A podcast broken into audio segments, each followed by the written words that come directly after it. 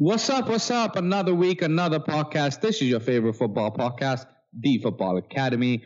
I'm here tonight with uh, Braden. How's it going, sir? It's going good. It's uh, been a crazy couple days of results uh, in these midweek games, uh, and there's a lot to talk about, especially in a couple of them. That is for sure. Um, for everybody who is listening to us, thank you so much for joining in. So just a recap for everybody. The way we do things here is a little bit different because we like to give you a betting perspective. And, you know, Texas and Michigan leading the way right now, legalizing betting in America. So, hey, good on both those states. Might have to look at, I mean, I'm not relocating to either of those two states as things currently stand. So, having said that, uh, in this Having said that, the previous podcast, we gave you our predictions for this midweek fixtures. We are recording on a Wednesday to get this podcast out on time for you for the weekend games. So instead of giving you a half breakdown here and a half breakdown next week, we're just going to go ahead and give you the entire results next week. So Monday, when we record, and hopefully Tuesday, the podcast is out, we will give you an uh, updated pre review of all the betting results that are going to happen both this weekend as well as what happened in the midweek fixtures. But as Braden said, there's a lot to talk about, and there is indeed. So let's get it started. The first game of the weekend of the midweek fixtures. I keep saying weekend because that's when football should be played. Um, was Sheffield United winning against Newcastle United at home, getting their first win uh, on a roll here, back-to-back wins for Chris Wilder and the boys. Uh, Newcastle becoming the, I guess, the second team to be beat, or the, the only team to be beaten by the two of the worst teams that have ever graced the Premier League in Derby County in the 2007-8 season, I think, uh, and then now Sheffield United, who finally end up with a tally of five points. So Braden, we I had Darlow in my fantasy. I was livid when he ended up conceding, but it's also funny because it's Newcastle United. Yeah, it's definitely funny. Um, this was a really I don't know what was going on with Newcastle in this match. And we talked about in the preview of Newcastle playing 120 against Arsenal and if we thought tired legs might come into play in this. And I I really didn't see that as much, but I you know, it comes down to Ryan Fraser gave Sheffield a chance and uh, they went and took advantage of it. And this is kind of one of those things that you need when you're really struggling is just kind of someone to do something stupid to give you a chance. And Sheffield got that. Um, and I don't, I don't know. I don't think that this kind of kicks them on any, and uh, but we'll see. Like this could be a turning point. Like you said, they got the FA Cup win. They got uh, this win for their first win in the league. It's a condensed table. They've got a lot of ground that they need to make make up, but if they started putting together some results like they did last year, you know, maybe gets the belief going and with what has seemed like a team that ran on a lot of momentum last year, uh, maybe they can start turning things around. Absolutely. And I mean, I don't know if they will come out when I say absolutely that is, I don't mean they're about to, you know, become a favorite for me to, you know, survive relegation, but Chris Wilder is, you know, blades through and through. The team is still together. And who knows? I mean, they play Tottenham next, who we are going to talk about later on in this podcast, who did not have a very good result against another uh, struggling relegation threatened team. So, I mean, Sheffield United might end up doing something. Newcastle United themselves are getting dragged into this relegation fight again. And everybody thought weeks ago that Sheffield United getting relegated is foregone conclusion. I still think that it is a foregone conclusion until some unless something drastic happens. However, if teams like Newcastle are not smart right now and cannot get these results, they are going to pay for it come May when they would be in the thick of things to get relegated. Yeah, so Sheffield are currently nine points back of Brighton, and you know, that's a good bit to try and make up, especially when you look at that they're, you know, they've got a minus 20 goal differential to Brighton's minus eight. But, you know, if you get a couple results, like you said, like there's a lot of teams that aren't that far ahead. Like Newcastle's on 19 points, um, Burnley's on 16. Like there are chances to make up some ground there. And so I, I still I agree with you. Like Sheffield are easily the odds on favorite to go down, but you get a couple results. This is a weird season. Like teams yeah. ahead of them need to start, you know, at, at, least getting one point from matches. I, I don't know they need to win all of them, but if you're Brighton, you need to start getting you need to start scrapping some points. Absolutely. Uh, moving on to the next game Wolves won, Everton two. You predicted this, I believe, uh, in the betting part. So congratulations on that. I was a bit stunned with uh, the performance Wolves put in because Everton took the lead very, very early, and this is where I don't understand Wolves. And I guess you know, not having Raul Jimenez, having a thin squad, this is where it really catches up to them that when they have to play quick games and so on, it is going to be a problem for them. But Everton, credit to them, they are back in the top four, I believe. Uh, and I mean, Ancelotti is not going away, and it, this team seems to figure a way out to win. Dominic Calvert-Lewin not there, still figuring a way out to win. So maybe, just maybe, they should be considered as much of a title threat as the next team we're going to talk about. I think title threat's a little far off in this match. I mean, I I looked at the XG of this match, and Everton, you know, scored two goals on .32 XG. Like it, it's they they took their chances, but they were not very good chances overall. Um, and really uncharacteristic from Wolves, like you said in this match, where Wolves are usually a team that plays very well um, and plays very tight in the first half of games, and then tries to you know make adjustments in the second half. And I just I don't think you really saw that in this game.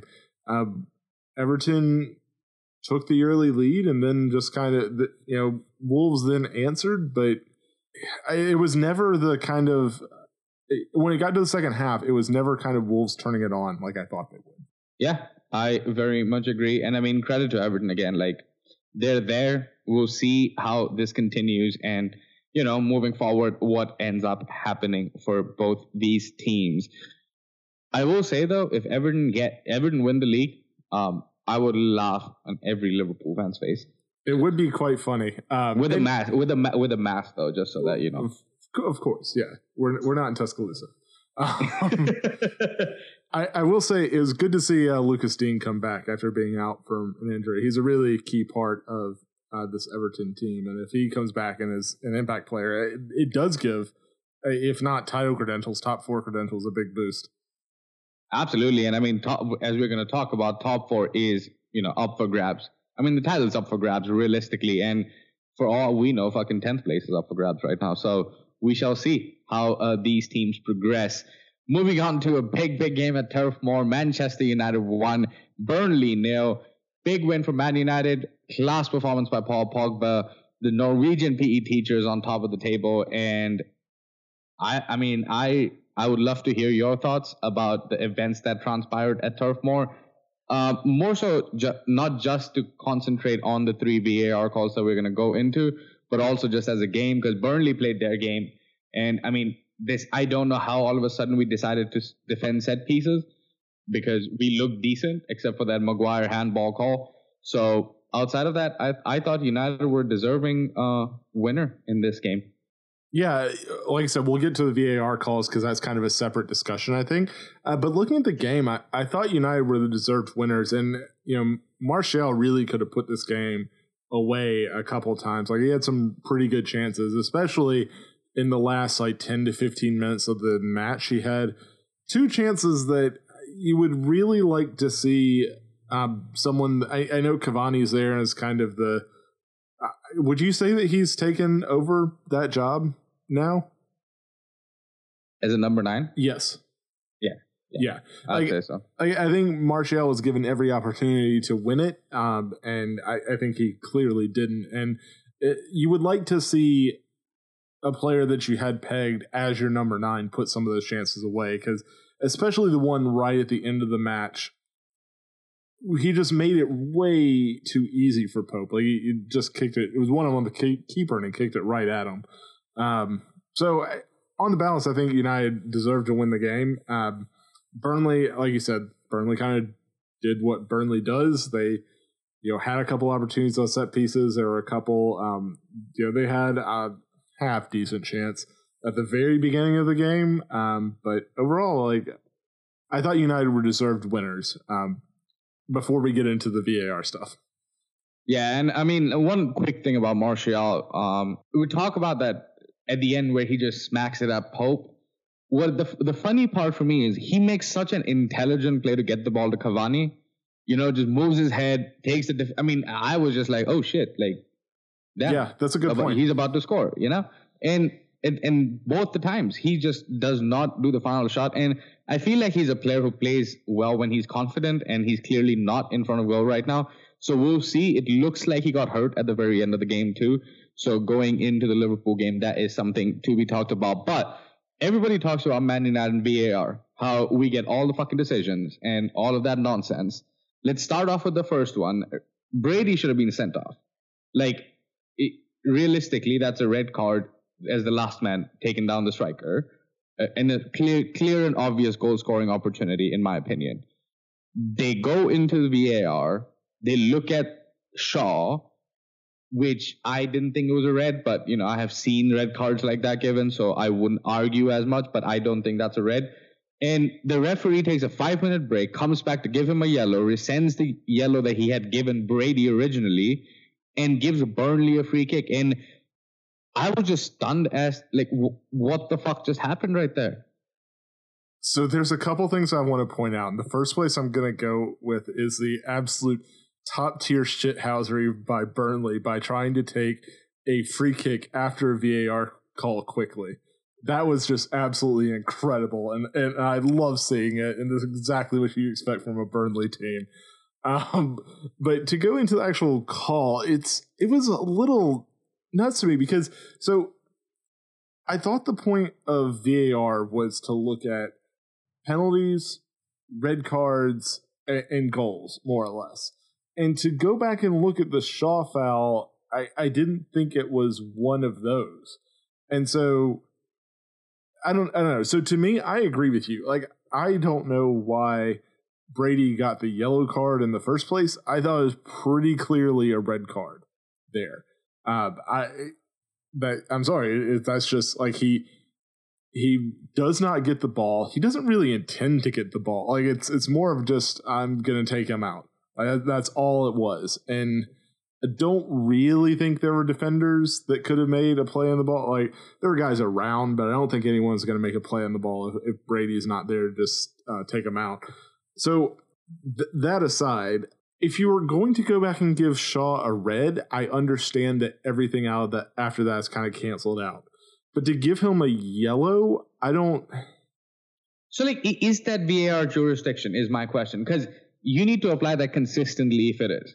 I, I don't think so. So to go back to an incident that happened in uh, the FA Cup, like Kovacic got sent off for a second yellow. That was clearly not like probably not a foul, but certainly not a second yellow. And like, if we're not going to review second yellows becoming reds, like, why are we reviewing this? I, I don't, I don't understand it. Like, I didn't think that was within the purview of VAR to begin with. Like, I, I can understand going and seeing if there was a clear and obvious foul, Mistake. but like I, I, I, I don't know. I, I yeah. was pretty baffled with that situation, and I was I was completely baffled with the next one, where I felt Harry Maguire got a very decent. I think that's a very good header, in in towards goal, in for a goal, and then they call a foul on that as well to cancel the goal. I mean, one thing I will say as a Man United fan, it was great to see him score, and honestly, the celebration from him and the team at the time you saw how much it meant to the team. But when that gets canceled for like another bullshit ass reason, in my opinion, because you don't apply that consistently anywhere. So like, I, how did they not go? Like, they by they I mean VAR not go. Hey, Kevin Friend, you made a mistake. Can you come look at this because we don't think this is a foul. Like that. Because if you're gonna start calling that, there should be a penalty literally every single corner. Yeah, and I don't know. It's it's clear to me that England has decided that they are going to adjudicate uh, set pieces complete and the physicality in the box completely differently than they look at open play. When I saw this incident, I didn't really think it was a foul. I do think that um, Maguire does kind of come through Pieters a little bit, and he does have his hands back there in a way that okay, may maybe, but if you're gonna call that a foul, there's a lot, a lot, a lot of headed goals that are gonna be disallowed in this league. Like I just, I I didn't think it was. I thought he went up in the air and won a ball, and then you know when two guys go and compete in the air for a ball, like there's gonna be some odd landings. Like that's kind of that's kind of what I thought. Like I when he goes up to head it, it's a pretty it's pretty clean in my opinion. And then there's some contact as they're on the way down, but I think that's always going to happen when two people go up for headers. Absolutely, and I think Peter Crouch summed it up best where he said, "If that is not a goal, I really wouldn't have had a lot of career goals." Yeah. and like, I mean, th- that is a true statement, especially when you're big like that. If it's like a Chicharito doing that, I understand. But um, also for all the football Twitter, Chicharito used to be a Man United player back in the day before y'all started watching football. Uh, having said that, Maguire again in the middle of things, last minute, apparently should have been a penalty. I know a bunch of Spurs fans texted me right after that saying Dier got a penalty just for that, and I'm like, hey, they changed the fucking rule or direct. They sent out a directive right after that Dier situation. So like they rectified it, and I, I mean, I if they had given that penalty, I would have absolutely lost it, which would have been funny as a Man United fan losing it about VAR. But I mean, this is the consistency as we keep talking about, and I would love to hear your thoughts to wrap up this game on if that should have been a penalty and like if you, and we can go from there. Yeah, I mean, I'll be honest. I feel like I have no idea what a handball is anymore. Like it's just I can look at something and say, yes, I think that's a handball, definitely not given. look at one and be like, I, I don't think there's anything he could have done about that. And it, it's given as a penalty. I, I don't know. I think there needs to be a good bit more clarity around this because Maguire's going up to compete with someone. And if you're going to call that a penalty, then you basically have to go back to the law of if it touches your hand or or your arm, then it's a penalty. Like I will say that in this case, Maguire is like his arm is above his head. Like it's you could argue perhaps that he had like he should have had control of that to not have his hand there, but I I don't know. Like I think it would have been harsh. Yeah, I mean, it, I think if that is given for my team, I would obviously take it. I'd obviously celebrate it. I've celebrated a lot of penalty. I mean, actually, I disagree. I don't. I think uh, United have deservedly gotten most of their penalties, but that is a penalty you really don't want to see given. And I understand people's frustrations with Man United with VAR and all of that nonsense, but like I think if you give that penalty, as you said, it opens up the whole can of worms again. And we're going back to that decision of is everything that touches your hand a, a penalty, essentially? Because again, by the letter of the law that they had started the season with, that would have been a penalty. So they changed it for the better. And I think that is why it wasn't a penalty. But all I'll say, top of the table, ha ha ha for every fucking body out there. And Craig Burnley, you're still a fucking piece of shit. Anyway, let's move on instead of uh, going on and on about this one game. Also, Sean Dyche, good job. I think Burnley's going to stay up just because of the mentality that Sean Dyche has instilled in that team. Moving on to the last game that we can review. Oh, actually, not the last game because we have two more. I forgot uh, there were two games played today. The first one, Manchester City taking on Brighton and Hove Albion. Man City 1 0. I mean, Phil Foden, very good goal. Credit to you. But this was not the city machine that I was expecting against Brighton. But to be fair to Brighton, they did, you know, clean up and not really play the very expansive style that they normally like to play. But at the end of the day, they didn't get the three points. They didn't even get a point. Manchester City, 1 0 deserving winners, I'd say. And I mean, I'd have really liked for Kevin De Bruyne to take that fucking penalty. Yeah, that really surprised me. Um, I don't know if that's just an idea of trying to get Sterling going because uh, you know Sterling hasn't been uh, great this year. Unlike you know some years you've seen him, like I, I, I don't I don't really know what was going on there. Like I, I De Bruyne should be taking those in, in my opinion. Um, beyond that, like City are just a better team than Brighton. Uh, they're they create better chances. Ironically, I think they missed their better chances in this game uh, and relied on, like you said, a very nice goal from Phil Foden. Um, but you know that's kind of a thing City can do is just they create enough chances, and Lord knows everyone that's in the attacking third on that team can put away a, a half chance. So, oh yeah, and to be honest, like Riyad Mahrez is still one of the most unique and wild transfers I've ever seen because he's he gets used sparingly. He gets used normally when like there's injuries and such. But I mean, whenever he plays, I feel like he's trying to do too much. A lot of people say that he's a selfish prick. I don't think it's that. I think when you don't play a lot, every time you get on the field, you want to show the manager that you've got you've got it. You should be the one starting, and that's why they try to do too much. And I think like Mahrez probably would be better off if he moves. But again, like he's making all the money in the world. And again, they're favorites for the title. You stay at City, you collect trophies. So I think it'll be another interesting season. Yeah, I mean, he was a PFA Player of the Year uh, winner, and so like, you know, those guys don't just that ego doesn't go away, and so you have a guy there and i don't mean ego in like a selfish way. I just mean like as a professional to get to the levels that he's had you have to think that you're very good. And i i think you're right. Like i think it's a lot of Mahrez doesn't think he should be riding the bench on this team. Like he thinks that he should be playing and you know there's a lot of talent on city and you're 100% right. Like i don't understand I don't understand this transfer. Like I know Arsenal were potentially in for him when he went to City. I kind of think that this was a transfer by City to keep Mahrez from some of the other big teams. I'm not saying Arsenal probably would not have been. I don't think we could have afforded him, but um, but any of the other teams sniffing around. I I kind of think it was that, and you know they pull him out for games from time to time, but never really a key piece that you think he would have been. Yeah, and I mean it, it is sad because I did really like him at Leicester because he, I mean, granted he was scoring a lot of the low xG goals with his left foot, but you know that that's what like made him so great because he was doing that consistently. So sad to see a player like him uh, be, end up in a situation like this, but hey, he's collecting his paychecks and collecting winners medals, so I think he will definitely take that.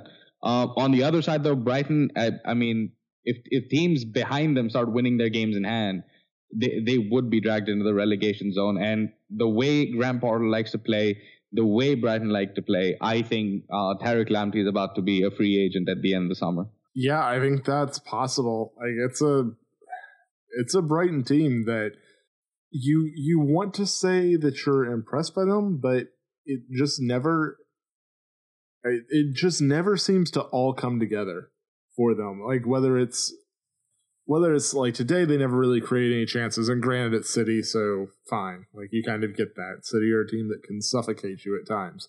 But I don't know, like they're they're a team that really needs to start you're right. You look at Fulham, have two games in hand. They're two points behind Brighton. They can easily, um, easily go past Brighton here, and they're right there in the relegation zone. And without some kind of transfer, I, I don't I don't see where it's going to come from because I feel like they've tried a lot of different options, especially up front, whether it's a Welbeck, Maupay, Trossard at times, and it just hasn't really worked out for them.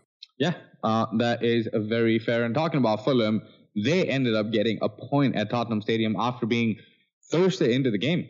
I mean, I literally don't know how you like suddenly get told on a I generally don't understand how Spur, uh, how Fulham had the desire to do this uh, and come out and get the point that they did. It is a London derby at the end of the day, so I guess there's that. But I mean, this is again another game with Tottenham. We're talking about how they had a one goal lead, and Mourinho does what Mourinho does, where he decides to shut up shop, and it just does not end well. In this Premier League, in my opinion, every time you do that, unless you have a great defense and you have to be willing to spend to get that great defense the way Pep Guardiola has.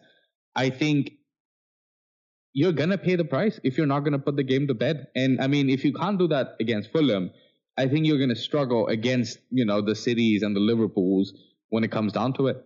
Yeah, and I think this is another match that you know Tottenham got out to their early lead.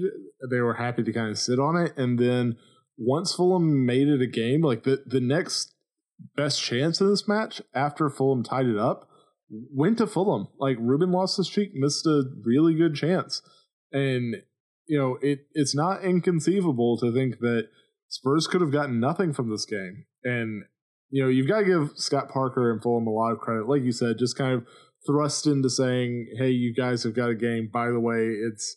A team that's you know competing at the top of the table while you're in the middle of a relegation fight, and I, I do kind of wonder if some of this might, might have just been a fuck you game. Like we're just pissed off about this whole situation that you're dumped on us, and, and maybe that inspired uh, something there. But really good from Fulham in the last few games. Um, you know they haven't really grinded out any wins, but they're still like they're slowly clawing themselves into a better position.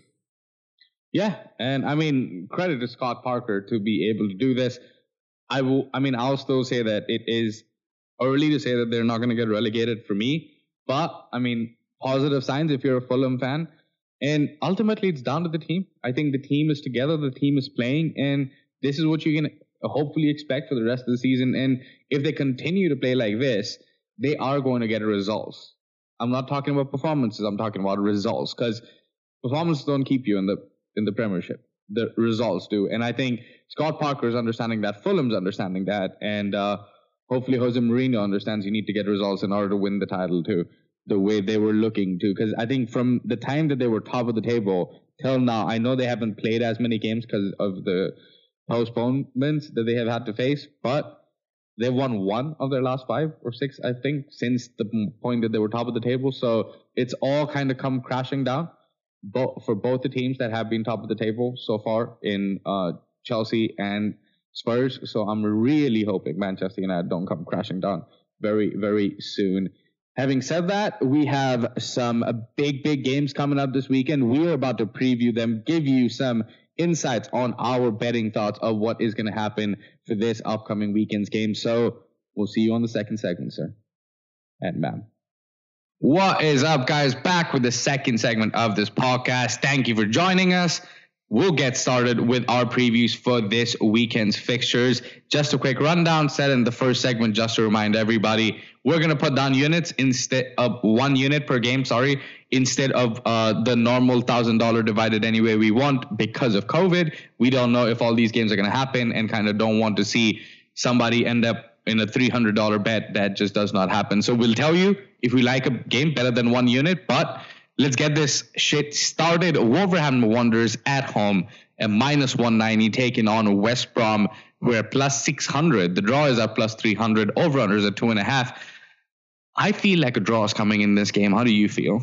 I think a draw is very sensible. And I'll be honest, this is a part where I kind of wish we were doing dollars and not units because I'd like to go a little under as far as um, my, my allocation to it. But I don't know. Watching Wolves last match and kind of how I know they play down to competition and West Brom with a little more time with Sam Allardyce to um, kind of organize that team. I wonder if at plus 600, if West Brom might be a good option here. Like it's probably not going to happen, but the plus 600 is really enticing to me. Um, so I'm going to go with West Brom I think like the way Wolves are playing is not really that convincing to me. It's a shot for a big payoff here. Um, I I think they've got a shot at it. Yeah, I would very much agree. But I mean, I'm I'm gonna say it's gonna be a draw because again, Wolves normally do this when the their back seem to be against the wall. They come out with a win, and the only reason I'm going with a draw is because I think the West Brom defense can pull things out. They they have played very decent against teams that like to have the ball. They like to, you know, dominate you. So we'll see how that goes. But I would definitely take uh, the draw in this situation. But hey, if uh, West Brom win, that would be an amazing sight. Moving on to the next game, Leeds United taking on Brighton Hove Albion. Leeds even odds, I, I feel like that's pretty good. Brighton at plus 255, the draw at plus 270, Over unders at a three. I feel like this is gonna go one of two ways. Either Leeds are gonna come back, come and absolutely smash Brighton, or there's gonna be a thrilling draw that nobody saw coming. It's real tough for me because uh, on the one hand, I've been sucked into the trap of Brighton a lot this season. I feel like I, I like the way they've played at times. It, they create a good number of chances. I feel like they should do better than their results actually do. On the other, I look at Leeds. I am a team. If you create a lot of chances against Leeds, is a leaky enough defense that anyone should be able to get right against them if you can just create the chances. And it's difficult for me to see which I want to go with. Um, I'm going to go with the draw in this game. I think that Brighton can play with Leeds, but I do think that this is a type of scenario where if Leeds is having one of those days, they could just absolutely bury Brighton, I think.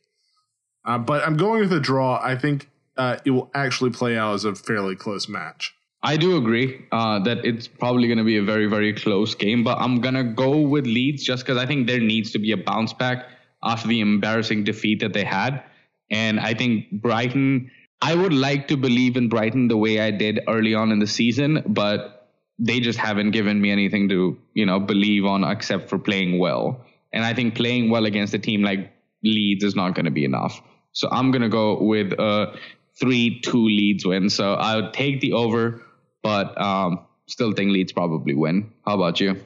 Yeah, I was going to ask you about the over if you didn't get to it because I think that with uh, the way that Leeds create chances and the way that um, their defenses at times, I I like the over in this one as well. And I usually try to stay away from overs of three because you know with the struggles Brighton have had at scoring sometimes this season, that could be tough to hit. But I'm I want to hit the over on this one. Yeah, I very much agree. Moving on from two very exciting teams to two teams that are going to play some interesting football, to say the least. West Ham United at home at minus 125, taking on Burnley at plus 375. The draw at plus 255. Over unders at two and a half. This could end up being a really dull nil nil draw or a 1 1 draw, but I really don't know which way this game is going to go, to be fair. Yeah, I think it's tough. I think these are two teams that uh, they're both very good on set pieces. Uh, you think maybe that will cancel each other out. Um, West Ham have been the better team uh, this season. I, I, think that's pretty fair to say.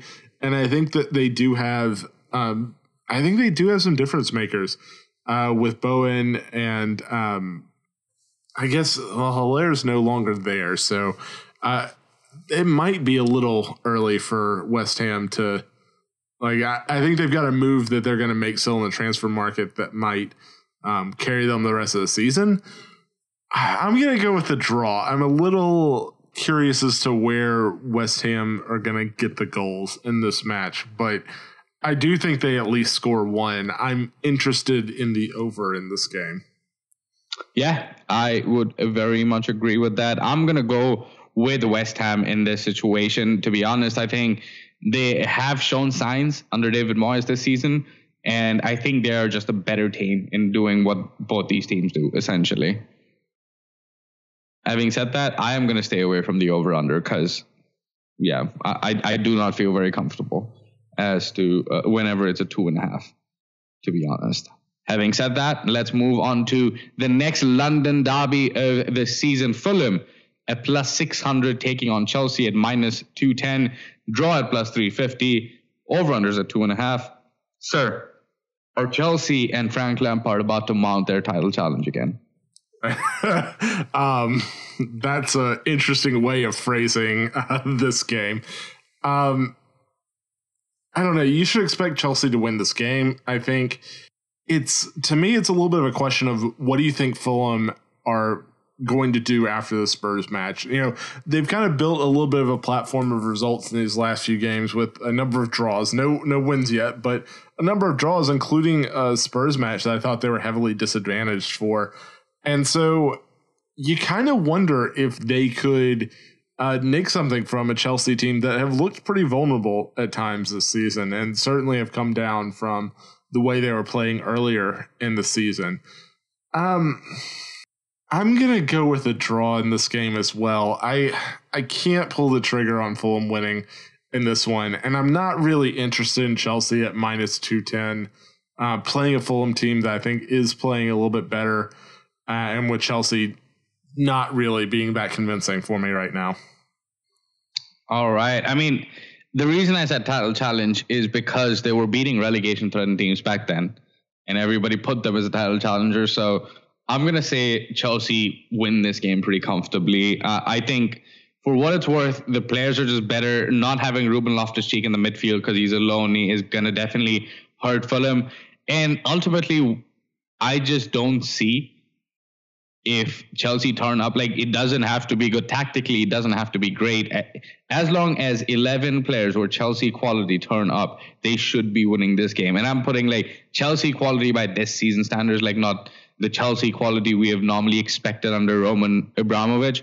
So I, I think it's going to be a pretty easy win. Fulham have surprised me, but at the end of the day, I think it's Lampard's a better manager than Scott Parker at the very least. So um, I think he's going to get this sorted for sure. And as you said, say, having played in the midweek, having gotten the result against Spurs, I just wonder how it, uh, if Fulham are going to have enough left in their tank to go and get a result again against Chelsea.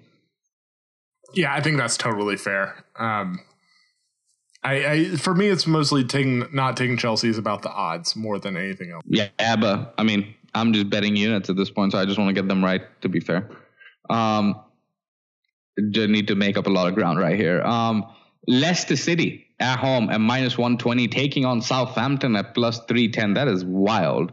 Draw at plus 275. Over unders at two and a half. I mean, I'm a bit stunned with that Southampton line. Uh, what are your thoughts? My thought is that the book knows something that I don't about Southampton. Because um, I'm, I'm with you. Like plus 310 for Southampton just doesn't really seem right to me. Um, so yeah, that that's really curious to me, I, and because of that, I think I'm just going to take Southampton here. Like I know that their Southampton have um, few guys who are a little banged up. Like Ings is coming back from injury, but looks to be kicking back into stride. And it's a lesser team that has been good for most of the season, but hasn't really convinced me that they're going to be a consistent team that puts away uh, some of these teams that they should. Um, and I think South, I think Southampton are playing better with their press and defending. Um, runners in behind than they were at the beginning of the season. And I think that's kind of what Leicester want to do. So if Southampton can um, keep Vardy from getting in behind, I think they've got a good shot. And plus 310, I like it. Yeah, I definitely agree. I'm going to go a little bit more. Actually, I'm just going to go with Leicester in this game. Um, I, I want to believe in Southampton, and I think this is a big, big test for them. Um, if they do go to King Power and win that game, I think that would show me that Southampton are there for real. I think so far, yes, they have played very well, and I'm not taking anything away from them. I still think Leicester are a little bit of a superior side, and I'm between the managers isn't really a pick, really, in my opinion. You pick whoever you want. I think you get a very decent manager in both. But um, Leicester, I mean, Jamie Vardy is probably gonna get chances in this game that are going to be high XG. So we'll see if he wants to score some high XG goals this time around. Having said that, let's move on to two teams that one was expected to be here, the other one was not expected to be here. But here we are Aston Villa at plus 245 against Everton at plus 105, draw at plus 280, over unders at three. I mean, it, it depends on who plays for Villa, right? At this point, because like if they have to trot out their under 23s again, it, it's going to be a pretty comfortable Everton win. But if they do get to get Jack Grealish and company back, I think they have a very, very good shot at beating Everton.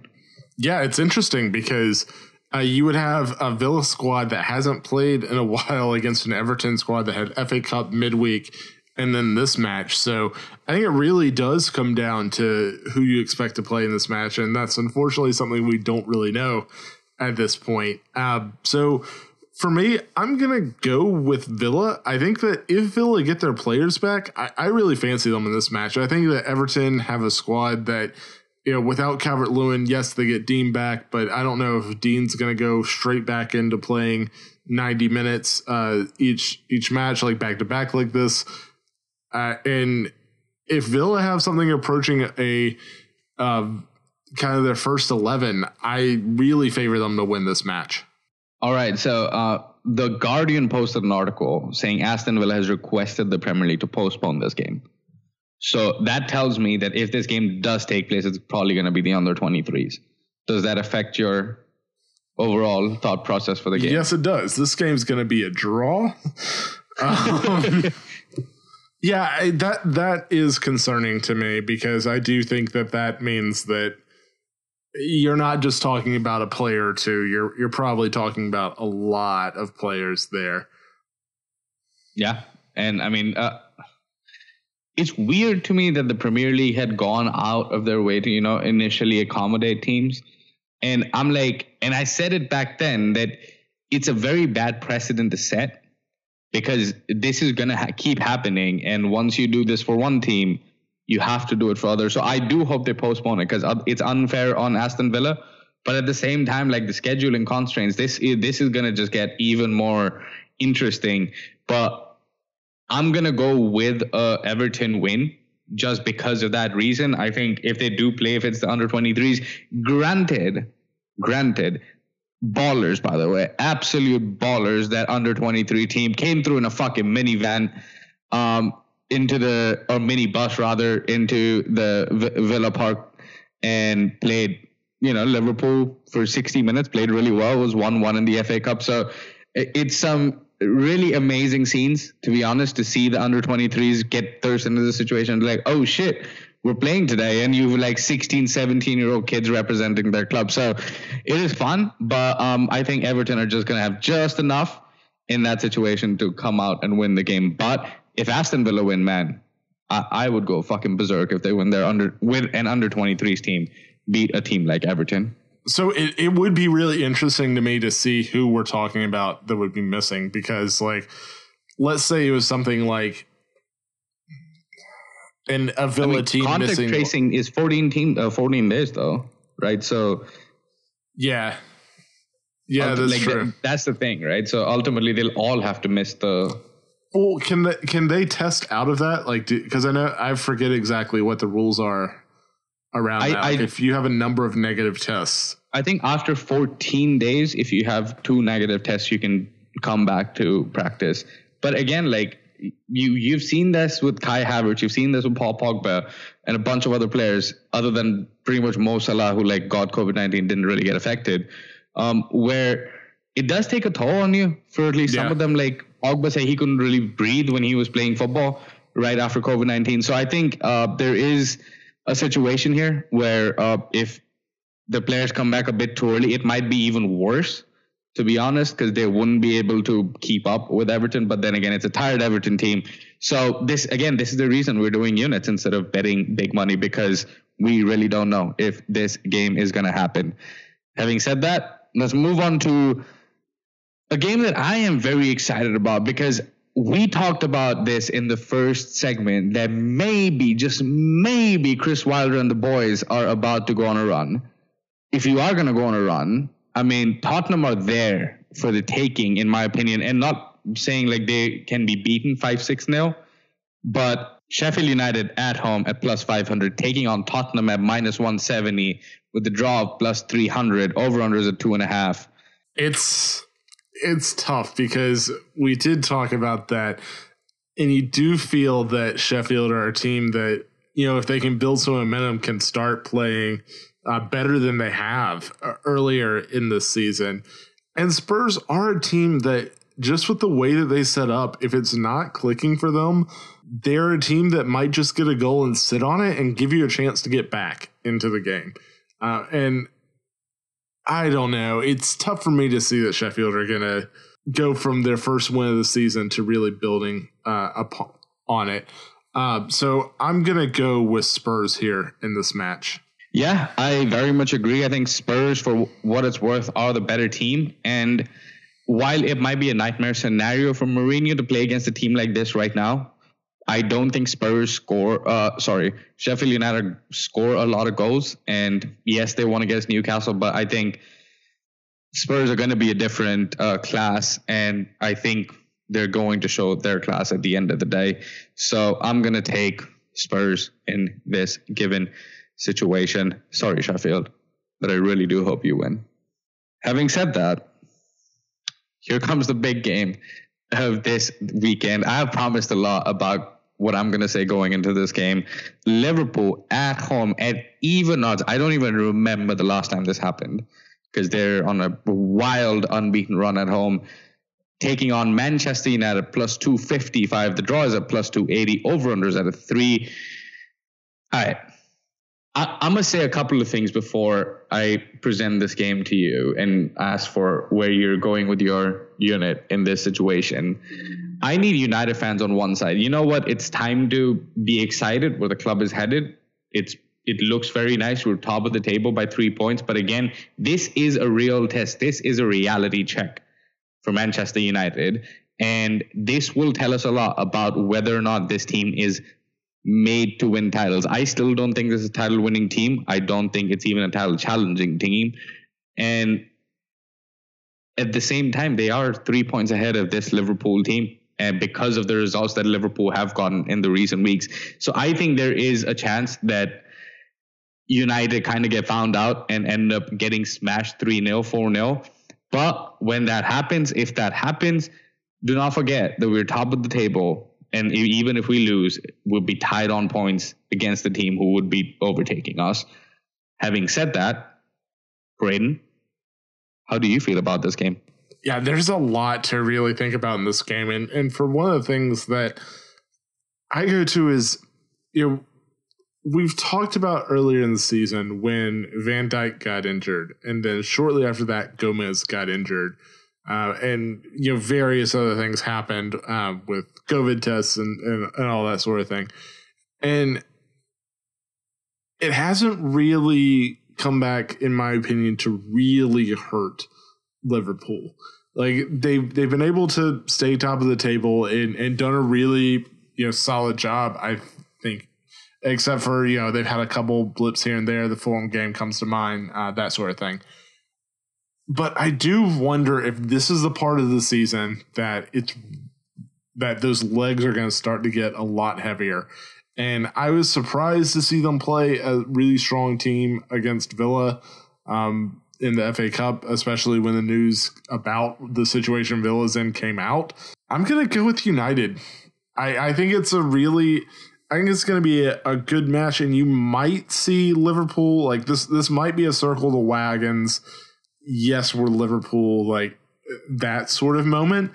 But I think that I think if the United are playing uh, better as a squad right now, I think they're on better form. I think that they've got. I mean, I don't want to say they have difference makers that Liverpool don't because I mean they do still have Salah, they do still have Mane, they do still have great players, but like you kind of think this might be a game that Bruno really steps up and like kind of really cements him as like do you want to say top player in the Premier League? Because I, I don't think that'd be unwarranted. And so like a big performance this game uh, could go a long way towards kind of making that statement. So I'm I'm gonna go with United. Um, we'll see. It's gonna be a good one to watch. I mean, it'll be a good one to watch for whoever is not a fan of these two clubs because this is going to be really, really wild, in my opinion. It's been a very long time, if I'm not wrong, about 13 years, 14 years since they both faced against each other, faced off against each other when it was one versus two. Man, I, I, you know what? This is plain on me. I am betting on Liverpool to win this game. I I know there's a lot of hype about Manchester United right now. I know that there is a lot of, you know, positivity and all of that. There was a lot of positivity about Spurs going into the game against Liverpool, and they ended up losing the game in a wild Bobby Firmino free kick. Oh, not free kick, sorry, header at the very end. So I think Manchester United are are capable of at most getting a draw. I I just do, I think if Man United win this game, the reaction would be enormous and what happens next would be wild. But I just don't see that happening. I think at the end of the day, you have Thiago coming back who's looking more and more fit. And overall, the team, there will be vulnerabilities, and I'm interested to see how Manchester United explore it. And last season, Man United were very good against the top six, and this season, United's been horrible against the top six. So maybe this is a chance for Ole to rectify that a little bit. But at the end of the day, it's you know the best team on the land against Manchester United. Um, it's the best coach in the world who won the award against a Norwegian PE teacher. And at the end of the day, I think I think there's still a difference in class for these two teams. And I, I am hope I'm wrong, but I, I don't think I am. I think at the end of the day, Salah, Mane, Firmino, Thiago, Fabinho, all of these guys are at a different level compared to where this Man United team is. Having said that, man, if we get a fucking penalty at the 90th minute to win it, I would love fucking Klopp's face. But to be honest, man, I I, I expect this t- uh, game to be a little bit more grounded. I would be very very surprised if Liverpool just absolutely come out hammering. They might the first couple of minutes just because United are not known to start the games very well, but United haven't lost an away game since the last time they lost at Anfield, and that pretty much cemented the title for Liverpool at that point. Not that it was at, at any point in doubt because they're 15 points ahead at the time, but this is the game. Like United haven't lost in, I think 19th will be exactly a year since United had last lost. And if we are still undefeated away from home in the Premier League, man, that would be something else. Yeah, I I don't know. So going back to last season, it, it was the match at Old Trafford and not uh, the match at Anfield. But I, I really felt that United came out with a strong game plan uh, with the way that they kind of picked around Liverpool's press. And, you know, you mentioned a lot of those players like Thiago and, you know, Salah, Mane, all those guys who are great players. And all of those guys except for Thiago were also there at that game when I felt like United had a really strong performance and were maybe unlucky to just get a draw out of that match. I think that was also before Bruno, right?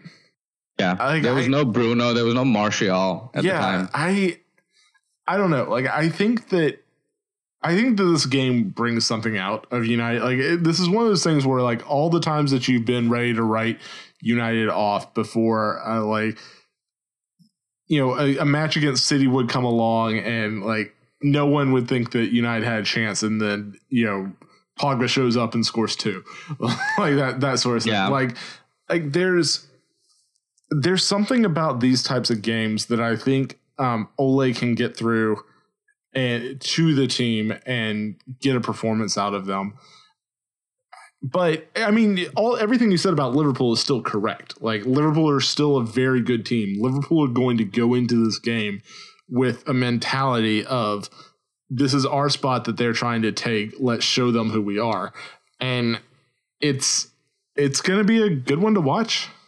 Like you said, unless yeah. you're a fan of either these two teams, and then you'll just like sit nervously in front of your TV for 120 minutes or so and Yeah, I mean, I, I will say this, and this is where I feel like it's kind of gotten lost a little bit.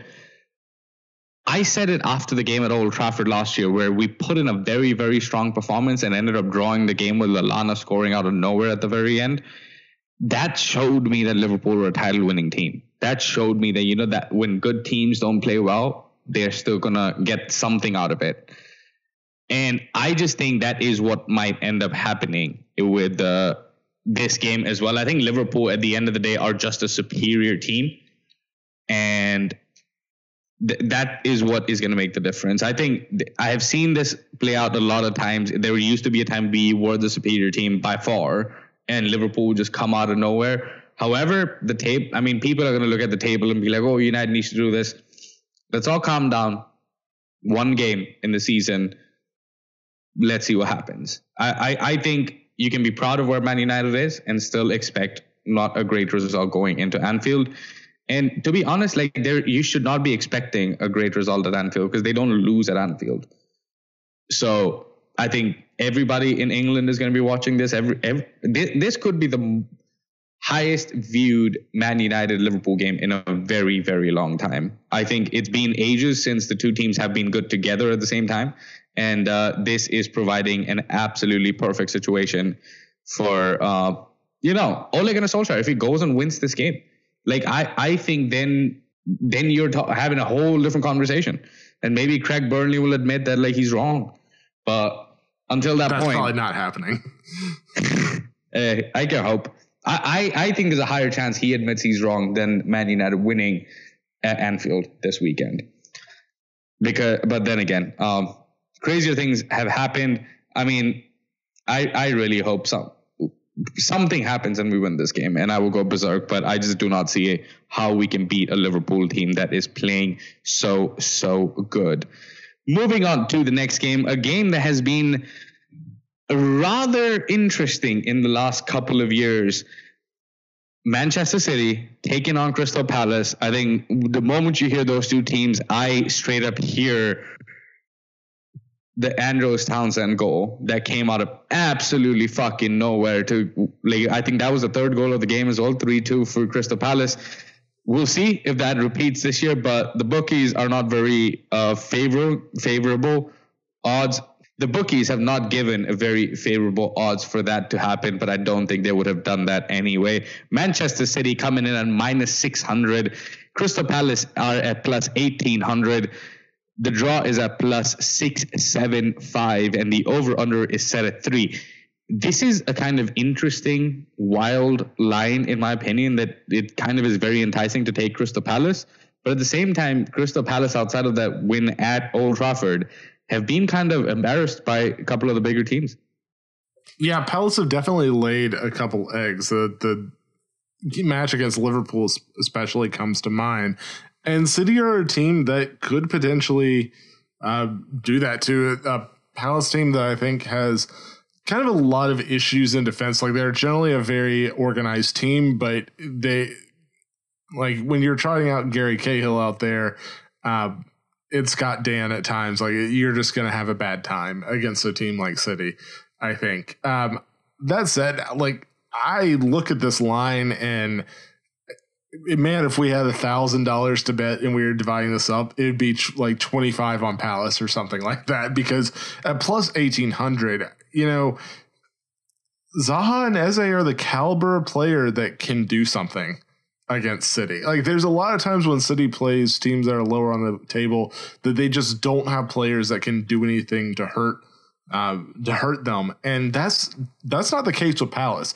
Palace have two players uh, that are capable of doing something against them, and you know I, I guess Benteke will be up there too. Um, but I I don't know. I'm gonna go with fuck it. I'm gonna go with Palace because the plus eighteen hundred is just too alluring. Um, at minus six hundred, you're talking about what a return of one sixteen total on your unit. Um, mm-hmm.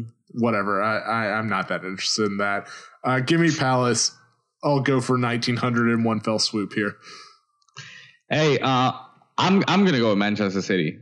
I mean, I think they're clearly the better team, and Pep's figured out a defense. I will say there were some cracks that appeared today uh, that I think a better team than Brighton could have exploited. But at the same time, I just don't think Crystal Palace is that much better than Brighton. Um, Eze is about to get punished for, I think, showing up at a QPR game. Um, so I think that could play. A, I mean, I, I don't know if he was really going to be a difference maker in this sort of a game, but he has the quality. Zaha has the quality. Benteke has something, and we'll have to see if uh, Crystal Palace does anything. But I, I, think Manchester City probably win this game very, very easily. Anyway, moving on to the last game, a game that if other results hold, man, Arsenal could be in a conversation nobody expected them to be quite a while ago. Arsenal at minus 235, Newcastle at plus 6 75, draw at plus 365, over under the two and a half. I really wish we were recording. I don't wish, I wish I knew what's going to happen tomorrow with the Arsenal game so I would have a better grasp of what to expect. But I mean, I, I, I think Arsenal's playing very good football. Newcastle are kind of broken at this point, having lost to Sheffield United as well. I think they're going to get absolutely destroyed by Arsenal in a 1 0 win under Mikel Arteta. I think Arsenal's going to win the game pretty comfortably, even if the scoreline does not project that. How about you, sir? Yeah, I think it's always tough to play a team uh, so quickly after we played them. I realize it's a different competition in the FA Cup and that there was a good bit of rotation, but I I do think what you're going to see is you're going to see a squad that has Saka, Smith Rowe uh, from the start, and I think that that's going to be that's going to be a difference maker in this game. Like both of those players specifically have really ignited something uh, in this team. Very outside chance Partey comes back, um, which you know could also be another difference maker from the FA Cup. I I'm with you. I'm going with Arsenal. The odds are not good, but I do think that they're just a better team than Newcastle are right now, and I think that um, they'll show that in this game. Yeah, I very much agree. And um, shout out to Kate, who has been an Arsenal fan who was being revived by our thoughts because she was very downtrodden, and then she started listening to the podcast, and Arsenal's been good. So keep listening, and I hope Arsenal keep doing well. It's nice to see y'all do well. And to be honest, this Premier League season brings back memories where this is what the Premier League was all about. Anybody can beat anybody on a given day. There wasn't like a fucking somebody running away with 15 point difference at the top of the table. So it's very, very nice. I wish it wasn't. I wish we were running away with a 15 point lead right now going into Anfield. But a very, very exciting time coming up for Premier League fans. I think the games are going to be amazing outside maybe a couple, but you never know what's going to happen this year. And I hope, I hope, I hope we're at the top of the league when we're recording the next podcast. On that note, I shall see you later, people. Cheers. Bye bye.